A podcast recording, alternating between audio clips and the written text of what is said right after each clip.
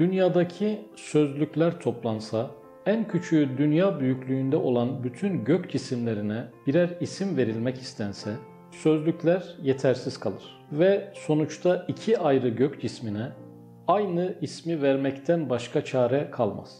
Allah'ın kelimeleri olan o gök cisimleri saymakla da bitmez. Cenab-ı Allah her bir insana birer gezegen verseydi ve her gezegendeki insana çevre olsun diye bir halk yaratsaydı, hazinesinde en küçük bir azalma bile olmazdı. Alemlerin Rabbi, ilahi fiillerin ve tecellilerin açık göstergesiyle harikulade ve sınırı olmayan bir cömertliğe sahiptir. Yıldızlar, gezegenler, ağaçlar, bitkiler, o cömertliğin hudutsuz hazinelerinden sadece birkaçıdır. Yorulma, tıkanma, yavaşlama ve dinlenme bilmeyen bir cömertliktir bu. Bazen değil, daima aktif ve kesintisizdir. Sürekli iyilik yapmak ve daima nimetlendirmek isteyen bir tecellidir bu.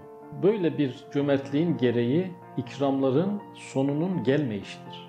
Biter gibi görünürken hep yeniden başlatılmasıdır. Yaratıcının hem sonsuz hazinelere sahip olduğu hem de bu hazineleri muhataplarına tattırmak ve ulaştırmak istediği tabiatın her tarafında yankılanan bir gerçektir. Mecbur olmadığı halde insanın önüne kainat sofrasını seren bir cömertlik, insanı yok etmez, ona ebedi alem sofralarını da kurar. Dünyadaki nimetlerin kaynağı sonsuz cömertlik olsa da, bu alemde nimetlerden istifadenin önünde pek çok engeller de vardır.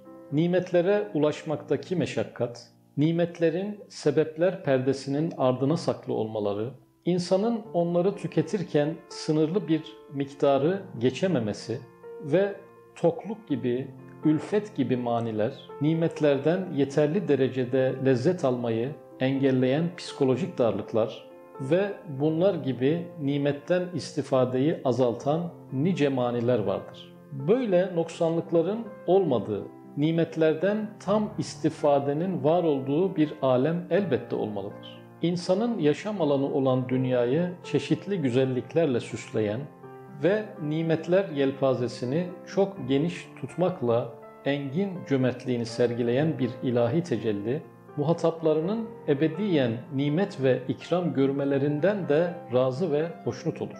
Böyle sonsuz bir cömertlik, kısıtlı bir imkanla sınırlı kalmaya razı olmaz. Ortaya koyduğu iyilik ve nimetleri kesintiye uğratmak istemez.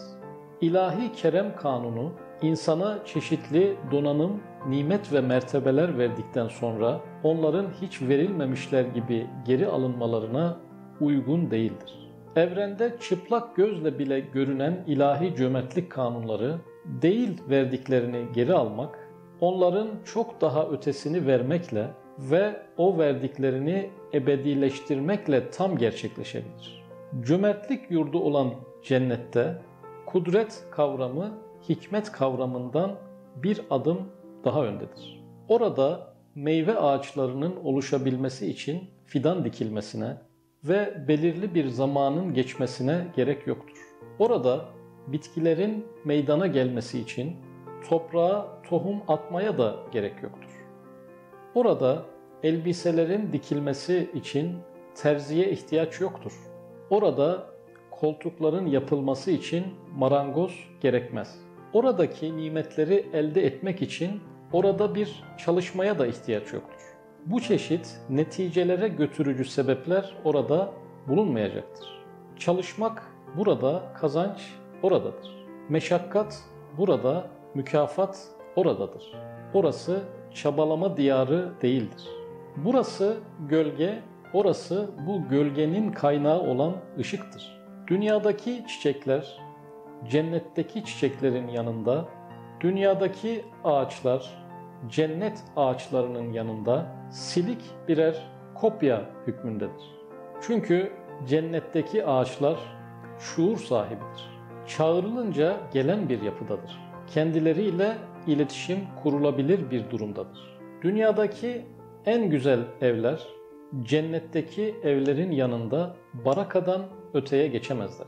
Bir nehir fotoğrafı ile gerçek bir nehir arasında ne kadar farklar varsa, dünyadaki bir nehir ile cennetteki bir nehir arasında işte o derece farklar vardır.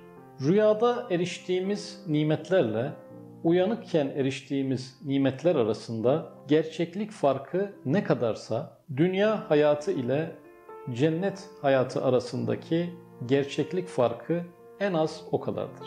Dünya yaşamı, anne karnındaki yaşamımızdan hangi nispette daha genişse, ahiret alemleri de dünyadan benzer nispette daha geniştir. İnsanın görme kabiliyeti, cennetteki görme kabiliyetiyle kıyaslandığında şimdiki insana görme engelli nazarıyla bakabiliriz. Cennetteki duyma potansiyeliyle dünyadaki duyma potansiyeli kıyaslandığında şimdiki insana sağır demekte bir sakınca yoktur.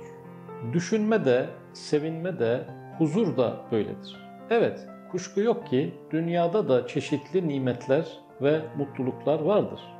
Fakat bunlar ana maksadı insanı ebediyen mutlu ve bahtiyar kılmak olan cennetteki mutlulukların gölgesi sayılabilecek mutluluklardır. İnsan mutluluk neymiş, nasılmış onu ilk kez cennette tam anlamıyla duyacaktır. Ra'd suresinin 26. ayetinde dünya ahirete nispeten geçici ve değersiz bir meta hükmündedir buyurulmaktadır. Ankebut suresinin 64. ayetinde ve Mü'min suresinin 39. ayetinde ahiret yurduna gelince asıl hayat, huzur ve sükun oradadır buyurulmaktadır. Cennette korku, endişe, hastalık ve yorgunluk yoktur. Oradaki insan psikolojik ve fiziksel bütün problemlerden kurtulmuştur. Özlem ve hayallere ulaşmanın memleketidir orası. Mutluluğun hem sürekli hem de hep zirvede olduğu bir yerdir. İnsanın sıkışıp kalmadığı, itilip kakılmadığı, zahmet ve zorlukların onun yakasından tutmadığı bir alemdir orası. Cennete ermek demek, akılda ve bedende kesintisiz ve eksiksiz bir sağlığa ermek demektir. Hastalık ve üzüntülerin hepsinden ebediyen kurtulmak demektir. Yanına ihtiyarlığın sokulamadığı bitimsiz bir gençlik demektir. Yanına ölümün asla yaklaşamadığı ebedi bir hayat demektir. İlahi ikram ve nimetlerin kesintisiz oluşundan şüphe duymadan yaşamak, ömrün ve mutluluğun kesintiye uğramayacağından emin olarak yaşamak, ölmek ve yok olmak endişesini hiç ama hiç taşımadan yaşamak. Yaşamak diye işte buna denir. Vakıa suresinin 17. ayetinin penceresinden bakıldığında cennette insan hizmet eden değil, kendisine hizmet edilen bir varlıktır. Cennet insan ruhundaki sevilme ve önemsenme ihtiyacının eksiksiz giderildiği bir yerdir. Cennet insanın tam ve zirvede alaka gördüğü bir yerdir. Orası dostluk ve kardeşlik yeridir. Barış ve sevginin ana vatanıdır. İlişkileri bozan hırs, kıskançlık, bencillik gibi yıpratıcı hislerin olmadığı, imkan ve mekan bakımından herhangi bir darlığın yaşanmadığı, böyle bir zeminde insanlar arası ilişkiler de elbette daha verimli ve daha keyifli olacaktır. Cennet halkının içinden kin, nefret, öfke, endişe gibi duygular tamamen çıkarılmıştır. Araf suresinin 43. ayetinde bu konuda kalplerinde kinden ne varsa hepsini çıkarıp atarız buyurulmaktadır.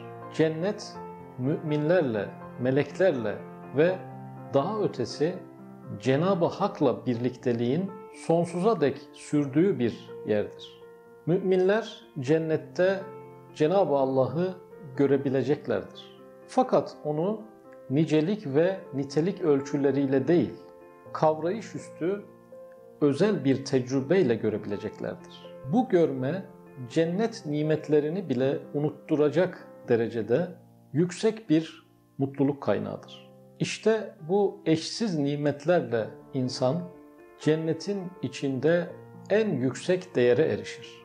İnsanın bütün özellik ve istidatları ancak cennette parlar. İnsanın yaratılış maksatlarından biri de şükür olduğuna göre, insanın kendini tam gerçekleştirdiği yer de onun şükrünün tam gerçekleştiği yer olan cennettir.